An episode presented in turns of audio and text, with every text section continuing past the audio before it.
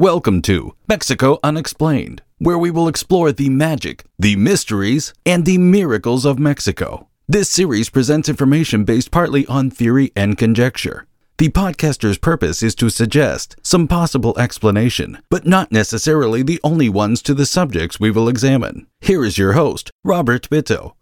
Welcome and muy bienvenidos to episode number 182 of Mexico Unexplained, where we examine the magic, the mysteries, and the miracles of Mexico. I'm your host, Robert Bitto. It was a hot day in 1969 in the Mexican state of Puebla. At the Great Pyramid of Cholula, Mexican archaeologist Ponciano Salazar Ortegon was digging 25 feet down on the side of what archaeologists call Building 31A. Part of the building's talud structure collapsed and exposed a curious and vibrantly painted mural. When completely clear of dirt and other debris, the painting measures 187 feet across and is considered to be the longest ancient mural ever discovered in Mexico. It dates to about 200 AD. The mural's subject is an elaborate banquet. The people depicted therein are in various stages of intoxication, and some have drinks in their hands. Archaeologists unanimously agree that the revelers are engaging in one of the earliest known depictions of the ritual drinking of pulque, a uniquely Mexican drink. Here is what the Ancient History Encyclopedia Online has to say about pulque. Quote, Pulque is an alcoholic drink which was first drunk by the Maya, Aztecs, Huastecs, and other cultures in ancient Mesoamerica. Similar to beer, it is made from the fermented juice or sap of the maguey plant, Agave americana. In the Aztec language Nahuatl, it was known as octli, and to the Maya it was chich, only mildly alcoholic, the potency of pulque is often increased with the addition of certain roots and herbs. Pulque makers use six different types of maguey plants to make this milky white intoxicating beverage. The maguey, also called agave, is better known to English speakers as the century plant. The plant is a hardy desert dweller found in the dry, mountainous regions of Mexico and in parts of the American Southwest and Texas. Although the century plant only lives to about 30 years, near the end of its life cycle it sends up a characteristic flowering stalk that can reach over 25 feet in height. The Spanish called the plant maguey, which comes from the language of the Taino people, the indigenous group the Europeans first encountered in the Caribbean. The Aztecs called the century plant metl. To them, the maguey had many uses. Fibers from its tough, spiny leaves were used to make rope or fabric for clothing. The ancient Mexicans used the hard outer membrane of the leaves to make paper. These membranes were also used in cooking. Not leaving much to waste, the thorns of the plant made excellent sewing needles or were used as small tools to make punctures. To make pulque from the agave, cultivators cut off the flower stalk to leave a depressed surface measuring about 12 inches in diameter. It is in this depressed surface where the sap of the agave, called agua miel, literally honey water, collects. Pulque producers gather this sap twice a day, and an average plant produces agua miel throughout a six month period before the agave dies. In ancient times, they used a hollowed out gourd and scooped the agua miel into large earthenware containers. The agave sap can have a slight alcohol content. Oftentimes, fermentation begins in the plant itself, but it is usually insignificant. Cultivators will scrape the inside of this slightly hollowed out center of the plant to ensure maximum sap production. A normal agave can produce 600 liters of pulque. Modern Mexicans put the agua miel into huge vats made of oak, fiberglass, or plastic called tinas. Where they house the tinas for fermentation is called a tinacal, which is a combination of the Spanish word for vat, tina, and an old Nahuatl word, cali, which Aztecs used as a generic designation for buildings. So the tinacal is literally the building of vats. The pulque producers add seed pulque to the agua miel in the vats to jumpstart the fermentation process. The seed pulque is called semilla in Spanish or xanachtli in the Aztec language Nahuatl.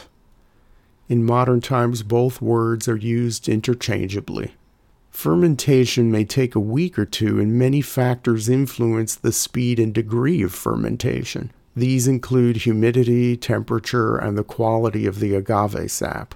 Pulque doesn't have a long shelf life, and that is why it is best to consume the beverage soon after the completion of the fermentation process. The drink so often spoils that the very name of the drink, pulque, comes from the Aztec phrase octli puluqui, which means spoiled octli, and octli, as previously mentioned, was the Aztec name for pulque. The Spanish conquerors probably didn't know whether they were drinking a spoiled version or a regular version, or maybe the Aztecs just shared with them the bad stuff. There were two other beverages that come from the agave plant besides pulque. Many Americans and alcohol lovers worldwide have heard of tequila and mezcal. How are these drinks different from pulque? While pulque is made from fermenting the sap of the century plant found in its cored out center, tequila and mezcal are made by taking the heart of the plant called the pina, baking it and crushing it to get its juice to ferment. Unlike pulque, tequila and mezcal are distilled spirits and do not spoil. Also, only certain types of maguey plants can produce tequila and mezcal. The blue agave is a favorite for tequila producers. When the Spanish arrived in central Mexico, not only did they encounter people drinking pulque, they learned of the many stories and ritual practices surrounding this exotic drink. Pulque was usually reserved for the priestly and noble classes of Aztec society, but the elderly and pregnant women were also allowed to drink it whenever they wanted due to its supposed powerful and magical properties. On the sacrificial altars throughout the Aztec Empire, priests and victims of future sacrifices were allowed to imbibe. On certain festival days, officials lifted restrictions on drinking pulque, and the general public indulged in drinking this drink. Anyone throughout the empire caught drinking too much pulque and committing obscene acts of drunkenness was subject to the death penalty. After the Spanish conquest, pulque lost its sacred aspect and became more secular. Large haciendas sprang up to meet the demand of the masses, initially started by the Jesuits sometime in the 17th century. In colonial Mexico, through the early independence period, local governments and the national one generated a great deal of tax revenues from the sale of this drink. Pulque drinking reached its peak somewhere in the late 19th century, slowly replaced by beer and other imported alcohol based drinks. There has been a slight resurgence of pulque drinking in the early 21st century. Aficionados who know of its ritual significance also often call pulque the drink of the gods. Indeed, it is intricately intertwined with the religious beliefs and myths of the Mesoamericans dating back thousands of years. Besides the aforementioned mural on the Great Pyramid of Cholula depicting pulque drinkers, some of the earliest representations of pulque drinking in ancient Mexican art come from the city of Teotihuacan, in stone relief carvings dating to about 400 AD at this site, we see masked figures with milky drops falling from their mouths, with a background set to maguey leaves. The Zapotecs also had artistic representations of pulque drinking on their monuments dating to about 600 AD. A curious piece of rock art dating to about 900 AD exists near the town of Ixtapantongo in the central Mexican state of Mexico. It features the goddess Mayahuel drinking pulque out of cups in each hand with agave plants all around her. The goddess plays an important role in the story of this popular Mexican drink. According to the legend, the old Mesoamerican god Quetzalcoatl fell in love with the beautiful goddess Mayahuel and ran away with her. The couple came down out of the skies and planted themselves in the earth after an embrace. They became a tree with two branches eternally together. Mayahuel's grandmother did not like this, so she came down to earth with a troop of demons called Tzitzimime to try to separate Mayahuel from Quetzalcoatl. The demons ended up shredding Mayahuel to pieces before Mayahuel's grandmother called them off. Distraught, the god Quetzalcoatl gathered together the pieces of his former love and buried them. At the spot of Mayahuel's burial grew the first maguey plant. The agua miel, or sap from the plant, is said to be Mayahuel's blood, which she freely gives to the pulque makers. Mayahuel is said to be the mother of the 400 pulque gods called Centzon Totochtin. The word Centzon Totochtin in Nahuatl literally means 400 rabbits. It is said that it was a rabbit that first discovered pulque by nibbling on a maguey leaf coated in agua miel and becoming intoxicated.